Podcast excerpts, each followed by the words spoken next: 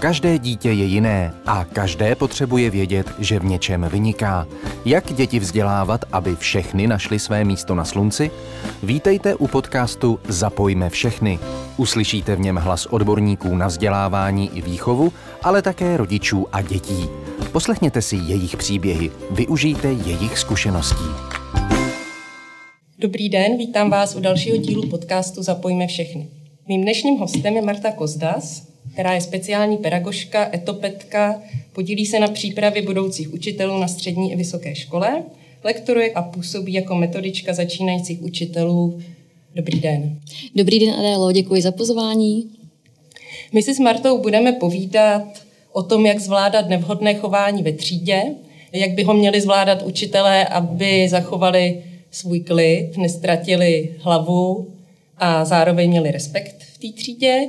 A pak bychom se dostali i k příkladům, jak, tak, jak zareagovat ve třídě, když se něco děje. Marto, první otázka pro vás. E, vy máte dlouholeté zkušenosti. E, působíte jako speciální pedagožka, etopetka, dokonce jste řídila nějakou dobu školu, takže zkušenosti máte dlouhé a bohaté. Co vám osobně pomáhá, abyste zvládla děti, které mají problémy s chováním ve třídě? Uh, musím říct, že uh, to nebylo jen tak, že mávnutím kouzelného proutku uh, jsem přišla do školy a všechno fungovalo. A naopak, v mnohých situacích jsem si trošku i padla na dno, když jsem se potkala s dětmi, které mají problémy v chování, které mě třeba i chtěli nějakým způsobem otestovat, co si mohou dovolit a co si dovolit nemohou. A mnoho těch nezdarů jsem zažila, ale díky těm nezdarům, které mě potkaly, tak jsem si uvědomila, jak na sobě ještě musím pracovat, co ještě musím si natrénovat, vyzkoušet, co si musím třeba uvědomit, jak třeba reaguju na některé, na některé projevy chování a není to úplně žádoucí. Takže v průběhu toho času jsem se, jsem se posouvala dál a musím říct, že hodně uh, mě, mi pomohl uh, třeba koučovací výcvik uh, ten sebezkušenostní výcvik, uh, kdy jsem si některé věci, uh, některé věci mi zaklaply uh, dohromady a, a využívala jsem pak ty své zkušenosti díky tomu svému sebepoznání, tak jsem to i aplikovala uh, v praxi při své práci, takže to bych doporučila i třeba kolegům, kteří trošku tápou, neví ještě kam dál třeba profesně, tak aby, aby se dál vzdělávali, ale nejenom odborně, ale i pracovali na sobě jako na člověku. Pomáhá také spolupráce s kolegy, konzultují učitelé nevhodné chování u, u dětí, které učí. Funguje tam eh, taková týmovost? Měla by. To je ideální stav. Ale bohužel někdy to tak bývá eh, v českém školství, že učitel z různých důvodů, že třeba ta kultura školy je tak nastavená, že eh, je to tvůj problém, vyřeš si to, anebo mají nějaký ostych. Eh, bojí se, aby nevypadali, že se lhali třeba před kolegy, eh, že nepřiznají, že tam je žák, eh, se kterým mají potíže, se kterým nezvládají třeba tu výuku. Žák, do jehož třídy přicházejí, tak už se děsí den dopředu, že tam musí přijít. Takže ideální stav je ten a ve velké většině škol si myslím, že to funguje. Že že tam to kolektivní řešení případných potíží existuje a kolektivní řešení nemyslím pouze třeba poradenství, školní poradenské pracoviště, výchovný poradce, metodik prevence, ale třeba i nějaká kolegiální podpora.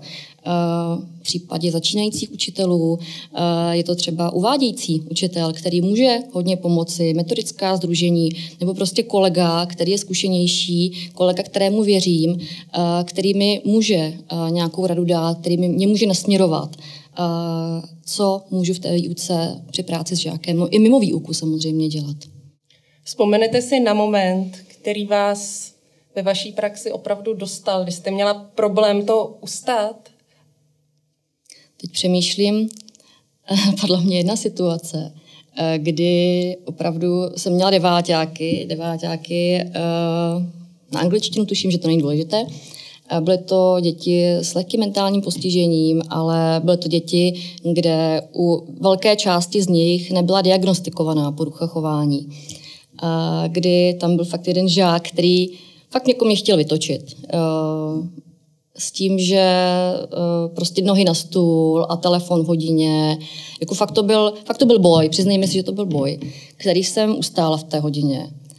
Ale musím říct, že jsem to ustála, ale pak uh, jsem odešla z té hodiny, šla jsem do té umývárky učitelské a jako fakt jsem si vydechla, jako úplně to ze mě spadlo, uh, že, že jsem to fakt dala, takovouhle hodinu. Tak uh, to, jak jste to říkal, tak jsem si teďka vzpomněla na, to, na, ten, na ten svůj příběh, kdy jsem to ale musela ustát, tu hodinu. Ačkoliv uh, ten žák chtěl mě dostat, chtěl, chtěl jako fakt, abych uh, se rozkřičila na něho, abych to prostě neustála, tu svoji situaci, tu svoji pozici.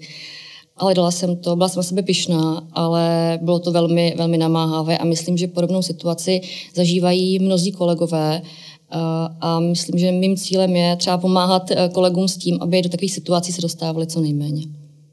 Jako byste doporučila psychohygienu po takovém zážitku? První věc je sdílení. Sdílení s kolegy. Říct, co se mi stalo, jaký jsem měla pocity, popsat situaci, jak jsem se měla. Takový to jenom jako vypuštění té první páry. A až tu první páru vypustím uh, po nějaké době, to je individuální, každý to máme jinak, tak uh, podívat se na tu situaci uh, trochu jakoby z nadhledu. Probrat si to, co se mi podařilo, buď sama, nebo případně se zkušeným kolegou nebo s kolegou, kterému věřím. A projít si, co se mi podařilo a co se mi nepodařilo, tak co příště udělám jinak. Co příště udělám lépe, co příště zkusím udělat jinak aby, aby to fungovalo.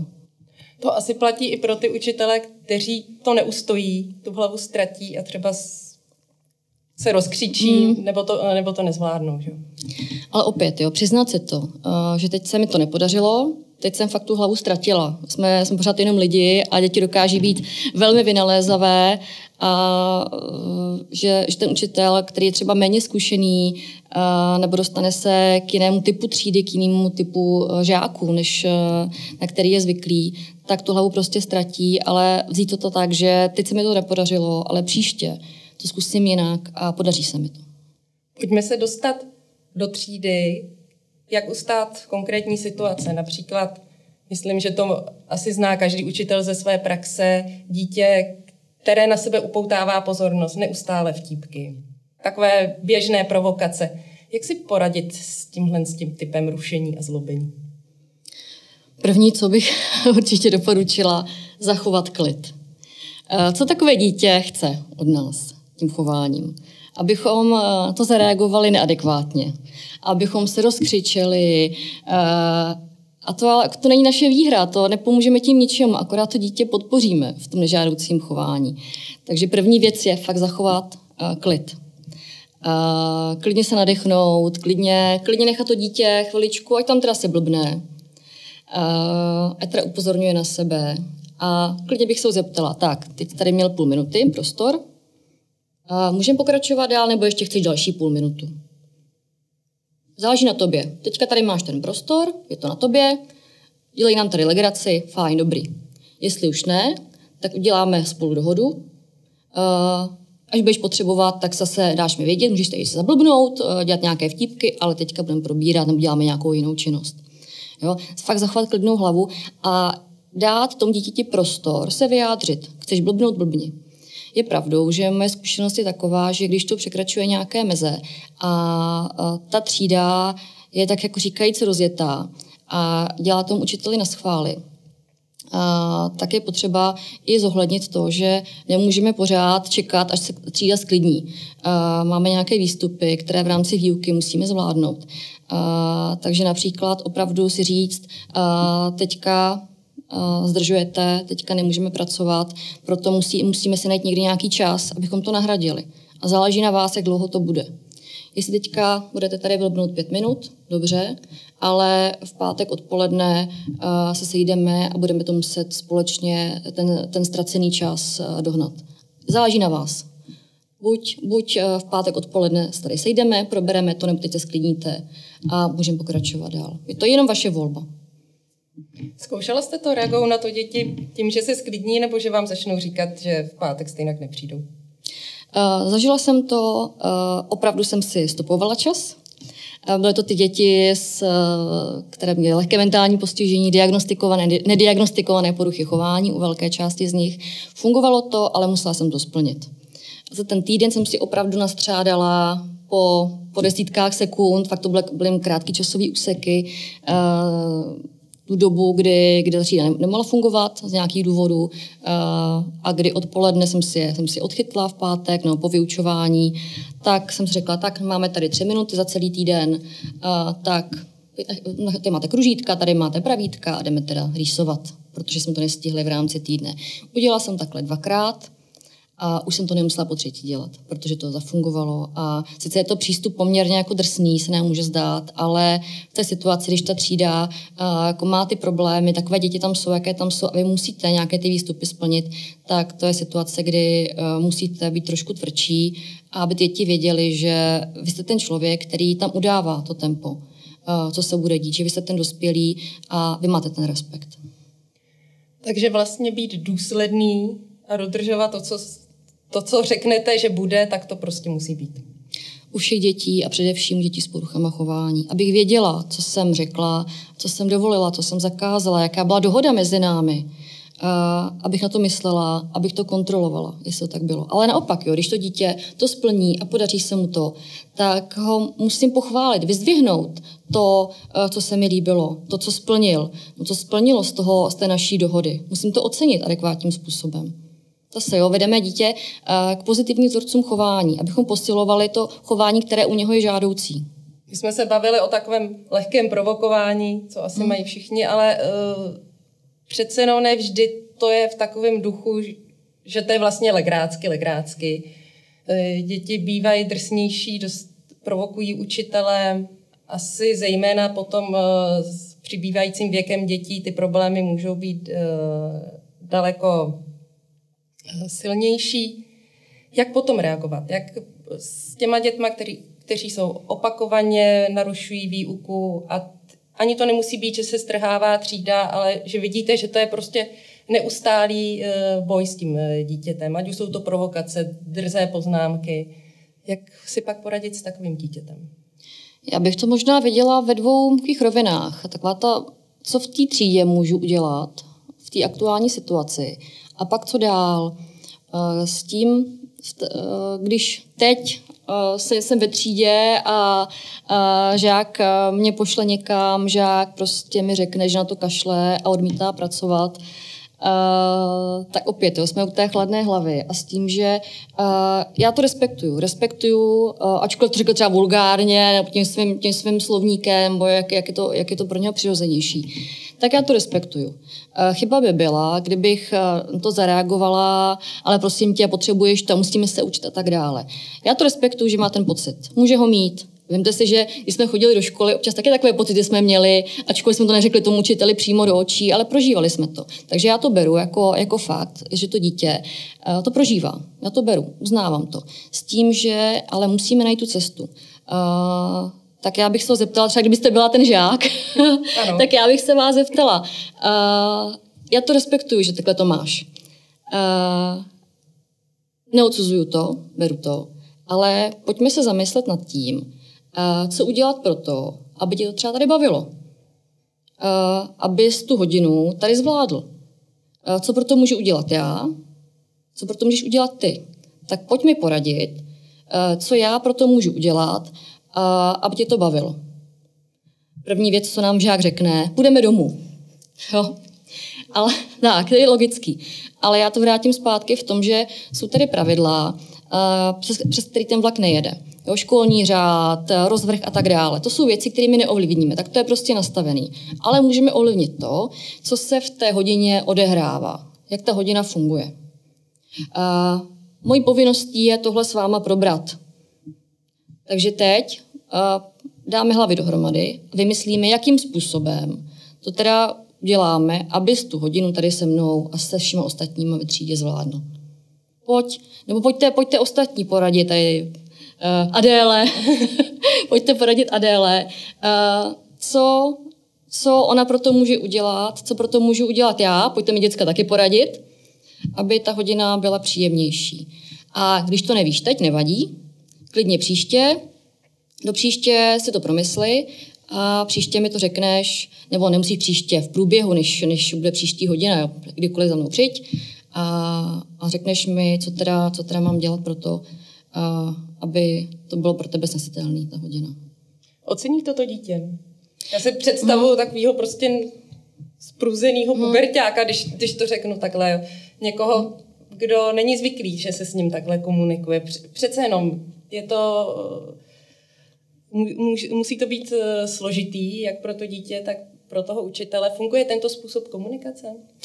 Děti to ocení. Ocení, eh, protože takové dítě zvyklé na tu, na tu jednu reakci toho učitele. To, že učitel na něho zakřičí, chce ho spacifikovat nějakým způsobem, ale na jedno dítě je odzbrojené tím, že, že vlastně jako neděje se to, na co bylo zvyklé. A že i třeba má o něčem přemýšlet, že má možnost něco samo změnit. Otázkou je, jestli to dítě pak s něčím přijde s nějakým návrhem. Pravděpodobně nepřijde, ale že má tu možnost se podílet eh, na té výuce. Říct teda, jak to má vypadat jinak. Aby ho to bavilo, aby to v té výuce zvládl. Takže jakoby dává mu uh, ty možnosti že už je jakoby nějakým mým, mým partnerem uh, v komunikaci, že nejsem ten učitel, který se na něho dívá z vrchu a já mám tu jedinou univerzální pravdu, já vám říkám, co budete dělat. Ne, to dítě už teďka má možnost se na tom podílet a je jenom na něm, jestli bude nebo nebude.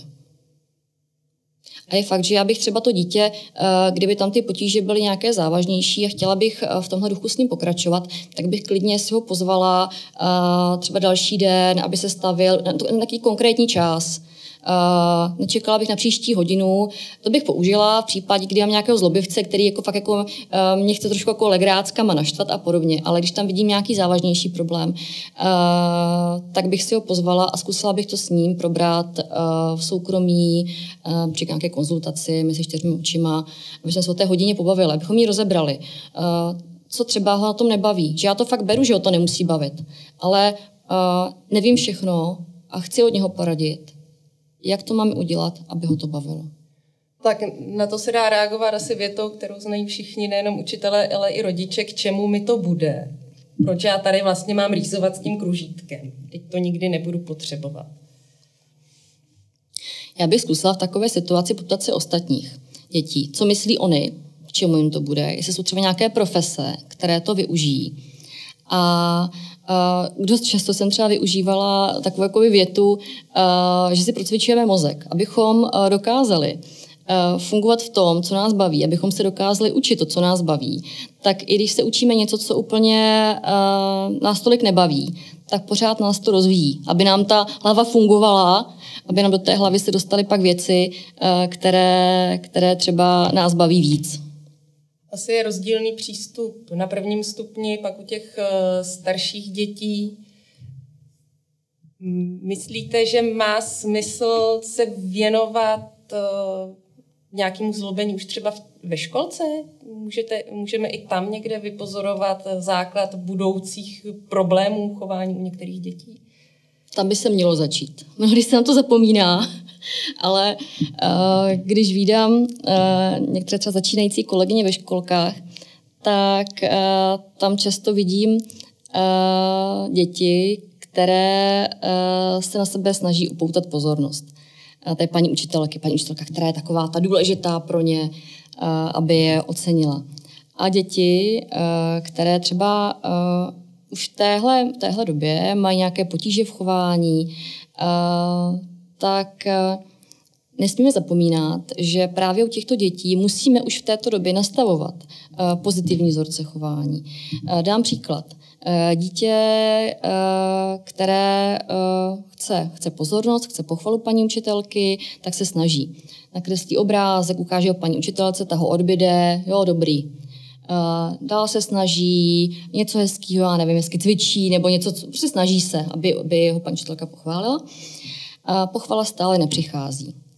Tak dítě občas zazlobí, což je, jako, což je přirozený, dítě zazlobí a paní učitelka na to reaguje. Reaguje na to třeba silněji, a, tak dítě si řekne, a já jsem zazlobilo, všimla si mě, konečně si mě všimla. Tak příště to zkusím znova. Dítě příště opět zazlobí a opět paní učitelka si ho všimne, protože zazlobilo. Někoho šťouchl, něco začala vyrušovat a podobně. Takže on se naučí, že paní učitelka uh, si ho všímá, jenom když zlobí. Jo, takové dítě se upevňuje v tom, že pozornost toho dospělého má, když zlobí.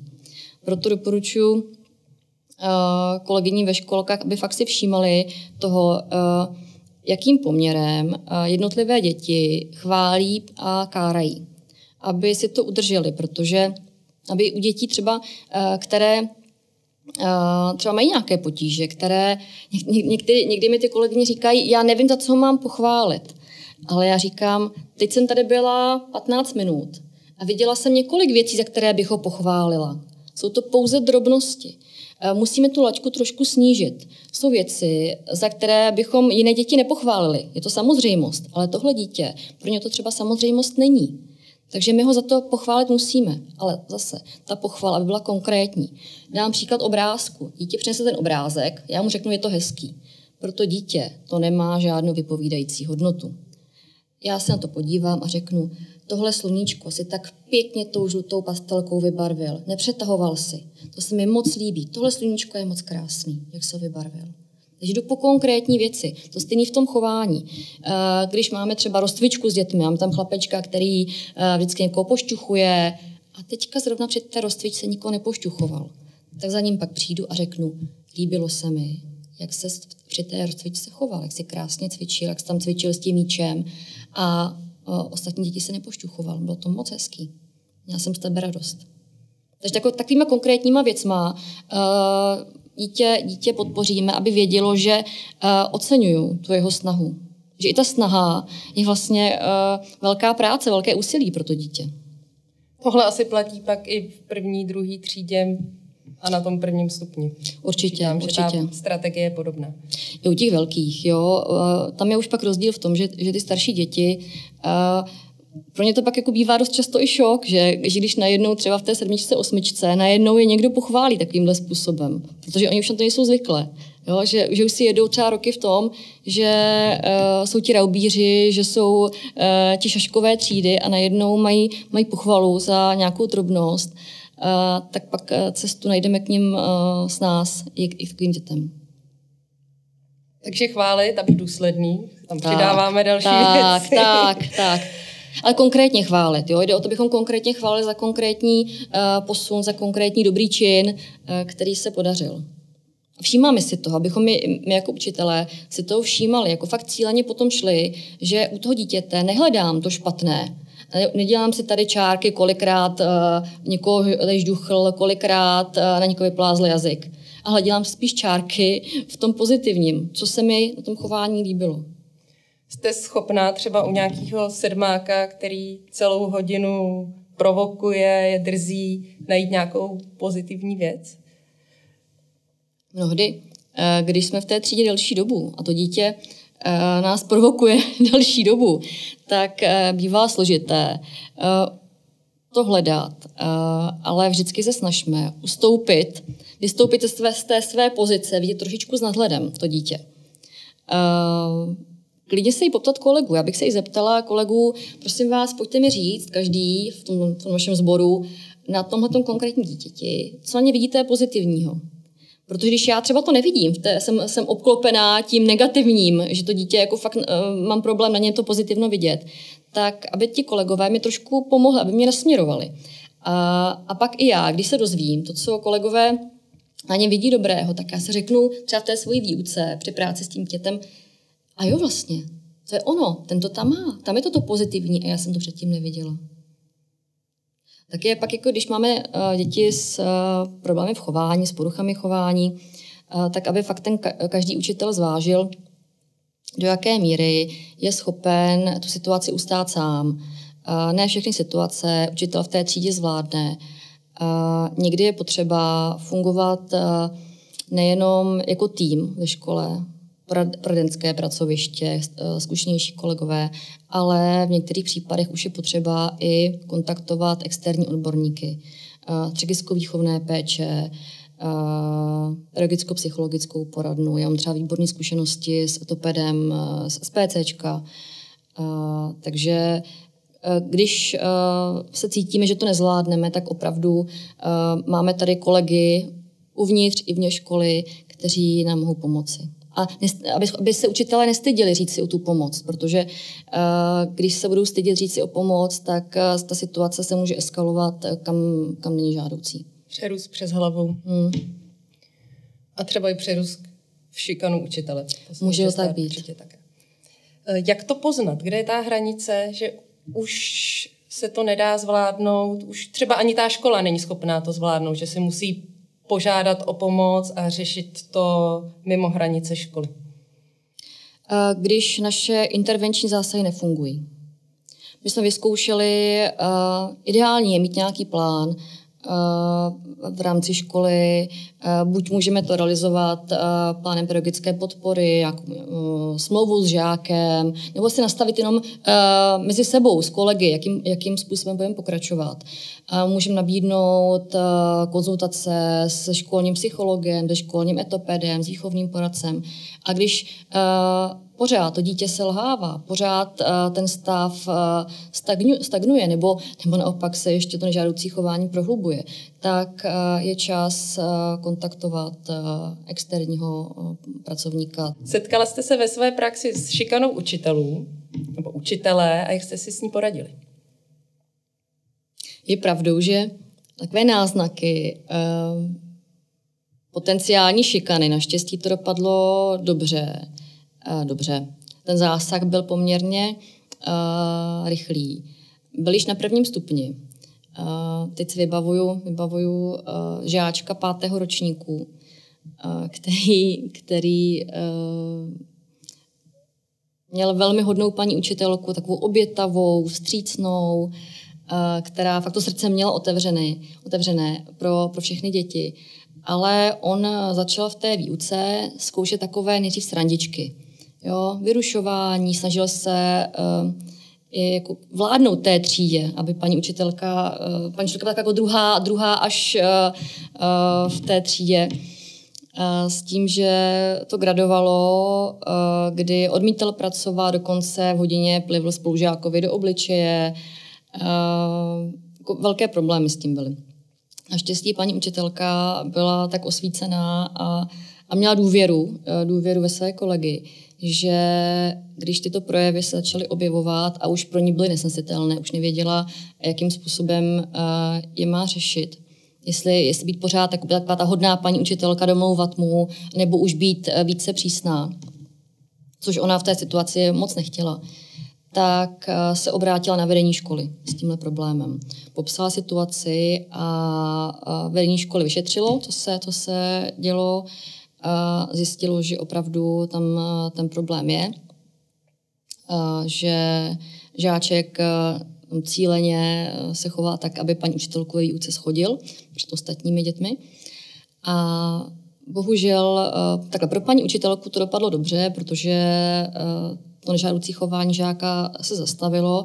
Bohužel nedopadlo to dobře pro toho žáčka uh, s perspektivou do budoucna, protože rodiče, když se ta situace řešila, bylo jim oznámeno, co se děje, jaké má projevy jejich dítě ve výuce, jak se chová k paní učitelce, i třeba to plivnutí do obličeje spolužáka při té hodině, tak rodiče uh, se k tomu postavili tak, že jejich dítě za nic nemůže, že to jsou pouze klukoviny a že plivl do obliče spolužákovi úplně náhodou, že to nebylo nic cíleného. Ačkoliv z výpovědí dětí bylo patrno, že to bylo záměrné a že záměrně chtěl uh, ublížit tomu svému spolužákovi. Takže bohužel rodiče uh, to vzali takovýmhle způsobem, uh, že jakoby postavili se na stranu toho svého dítěte, na stranu svého dítěte v té situaci, ale v následcích do budoucna mu neukázali úplně, úplně dobrý vzor.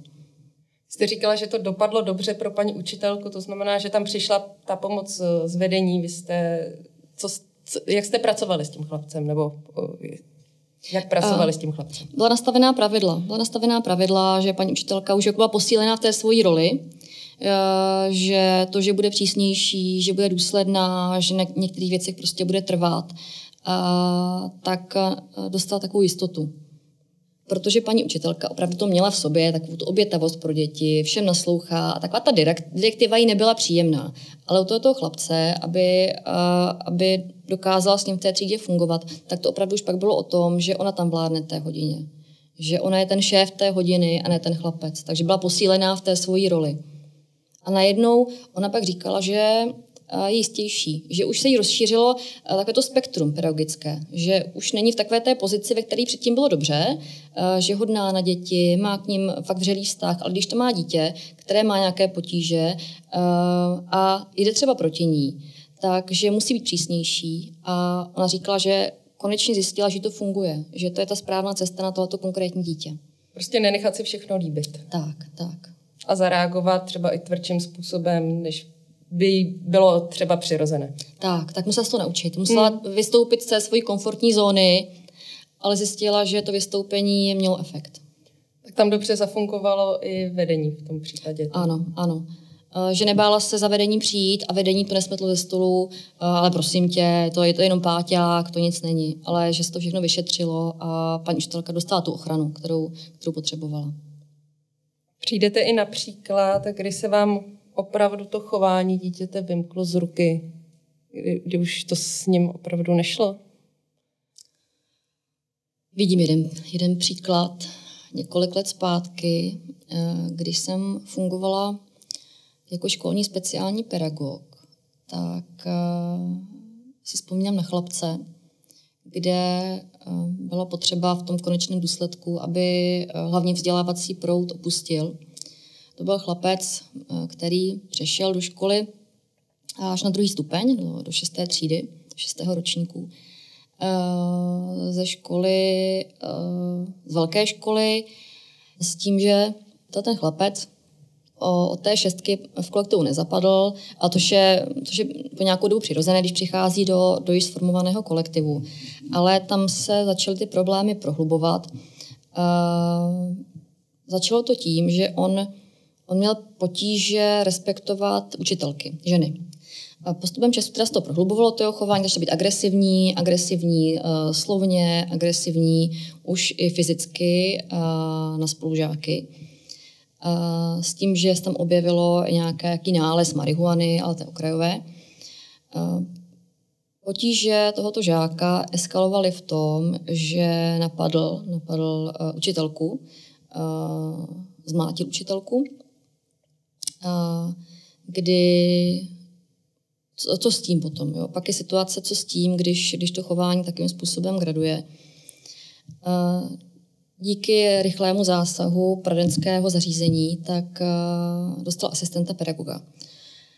Tady v tom případě byl ale problém, koho k takovému žákovi, k velmi agresivní, agresivní dítě, které už jsme v tu dobu věděli, že uh, se léčí uh, na psychiatrii, uh, že ty jeho potíže jsou nejenom způsobeny nevhodným výchovným stylem z rodiny, ale jsou i na podkladě psychiatrické diagnózy, psychiatrické onemocnění. Tak eh, najít asistenta pedagoga k takovém dítěti je poměrně náročné aby ten uh, asistent, v tom případě byl teda muž, jako, genderově to bylo nekorektní, ale viděli jsme, že jak my najdeme ženu k němu, tak tam uh, ty problémy mohou být poměrně zásadní pořád. Takže muže, aby byl důsledný, ale aby byl velmi tolerantní, aby některé věci, které, některé ty projevy, které nejsou uh, až tolik zahranou, prostě, prostě před nimi trošku jako zavřel oči, protože pak bychom to dítě uh, napomínali uh, pořád dokola a nevede to nikam. A, takže tolerance souvisí i s tím právě hledání těch pozitiv, aby takové dítě, které má tak závažné potíže, abychom i na něm byli schopni uh, najít uh, to pozitivní, na čem, na čem můžeme stavět. Takže podařilo se nám pak najít tady asistenta, ale uh, bohužel problémy toho dítěte eskalovaly, uh, kdy ani uh, zásahy asistenta, ani zásahy moje, nějaké rozhovory, individuální konzultace, nezafungovaly, jak by v ideálním případě zafungovat měly. Skončilo to tím, že že jednoho dne se rozrazily dveře u mě, u mě v kanceláři, přiběhly, přiběhlo k té třídy a, a ať okamžitě běžím za nima, že mě volá paní učitelka, že je strašný průšvih, tak si pamatuju, ještě úplně to vidím před sebou. Otevřela jsem ty dveře, na jedné straně třídy učitelka a za ní děti, na druhé straně třídy tento chlapec, kolem něho skákal asistent a situace byla velmi, velmi vyhrocená, protože chlapec eh, nejenže tam na ně pokřika, pokřikoval uh, nějaké výrazy ne, neúplně publikovatelné, uh, ale i napadl asistenta, mlátil do věcí a podobně. Takže v takové situaci co dělat. Jo? V první řadě je ochrana dětí a té paní učitelky. Vždycky je dobře okamžitě se postarat o bezpečí těch dětí. Tím pádem v tomto případě, aby děti okamžitě, tak, okamžitě poslat pryč. Nech to všechno na místě, jestli jste přezutý, nepřezutý, máte tady cokoliv, je to úplně jedno, prchejte z té třídy někam na chodbu s paní učitelkou. Takže uh, taková situace nastala a tento chlapec teda uh, skončil pak uh, v psychiatrické nemocnici nebo psychiatrickém zařízení pro děti, kde dokončil i povinnou školní docházku. Dá se to brát jako selhání, nebo by si učitelé vedení školy tyhle ty případy neměli připouštět jako vlastní, vlastní selhání? V tomhle případě to selhání není, protože ta diagnoza toho chlapce byla tak závažná, že v, běžném, v běžné škole s tím, co se ten chlapec nesl, tak byl nevzdělavatelný. Řekněme si to upřímně. Jo? Ten, ten, to dítě by to nezvládlo.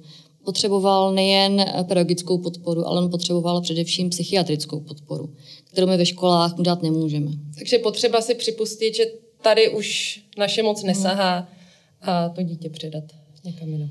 Přesně tak, někdy to bylo těžké. Já si třeba pamatuju jednu kolegyni, která pořád říkala, ještě nebudeme třeba tu policii, když třeba napadl, napadl tu paní učitelku, tak ještě tu policii nebudeme volat. Jo, dáme mu ještě šanci. A já říkám, ale tady uh, zmlátil kolegyni, já, jako kam až, jakou ještě šanci mu dáme? Co mu pomůže, že zavřeme před tím oči? To není ta pomoc tomu dítěti. Stejně ty, ten problém bude pokračovat dál. Takže aby i, i ty, ty kolegyně, které dá, chtějí dávat ty druhé, třetí, padesáté šance, uh, abychom dětem dávali šance ke změně. Ale jsou situace, kdy to, že dítěti dáme uh, po padesáté šanci a nevede to nikam, tak abychom si řekli, že jako nejsme, nemůžeme na to být sami, na tu pomoc dítěti. Musí tady být někdo jiný, kdo mu pomůže. I třeba svojí odborností, kterou my nemáme. Tam potom trpí i ostatní děti ve třídě. Přesně tak. Musíme myslet nejen na dítě, které má poruchy chování, ale i na kolektiv. Jak se odráží eh, nežádoucí projevy chování dítěte na výchovně vzdělávací proces celé třídy, a do kterého nám vstupují nejen samotné děti, ale pak i jejich rodiče. Vemte si, že měla byste dítě ve třídě, kde by dítě uh, tak závažným způsobem narušovalo chod té třídy. Děti by tam uh, byly nešťastné, bály by se chodit třeba do školy. Jak byste jako matka reagovala? Šla byste do té školy a chtěla byste po té škole nápravu, aby takhle tam v té třídě nefungovalo. Takže do toho se přidává i, i faktor eh, rodičů ostatních dětí, eh, kteří nechcí, aby jejich dítě eh, se cítilo ohroženo. Že škola má povinnost eh, to pak řešit. Tak to je pochopitelné. Asi většina rodičů by nesouhlasila a chtěli by po škole, aby s tím něco dělali. Já změním trošku téma. Eh, co si pamatujete jako velké ocenění, třeba ze strany dětí? Co máte v sobě jako úspěch, že se vám to povedlo? Co se mi podařilo, co se mi povedlo? A třeba zpětná vazba a dětí po letech. A když se potkám s nějakým svým bývalým žákem, a, tak nedávno mi říkali, že na mě vzpomínají, že jsem byla přísná, ale spravedlivá. Tak to jsou věci, které jakoby zpětně jako ocením, že asi se mi to teda podařilo, že když, když uh, takhle jsem s dětmi fungovala, že takhle, takhle mě brali. To byla hezká tečka na závěr, děkuji Marto. Není zač. Moc krát děkuji za zajímavé povídání a pokud se vám to líbilo, tak nás stílejte se svými kolegy na Facebooku a já se budu těšit příště. Od mikrofonu se loučí Adela Pospíchalová. Naschledanou. Podcasty Zapojme všechny pro vás natáčí Národní pedagogický institut v rámci projektu Podpora společného vzdělávání v pedagogické praxi. Projekt spolufinancuje Evropská unie. Další rozhovory, články a videa najdete na www.zapojmevšechny.cz.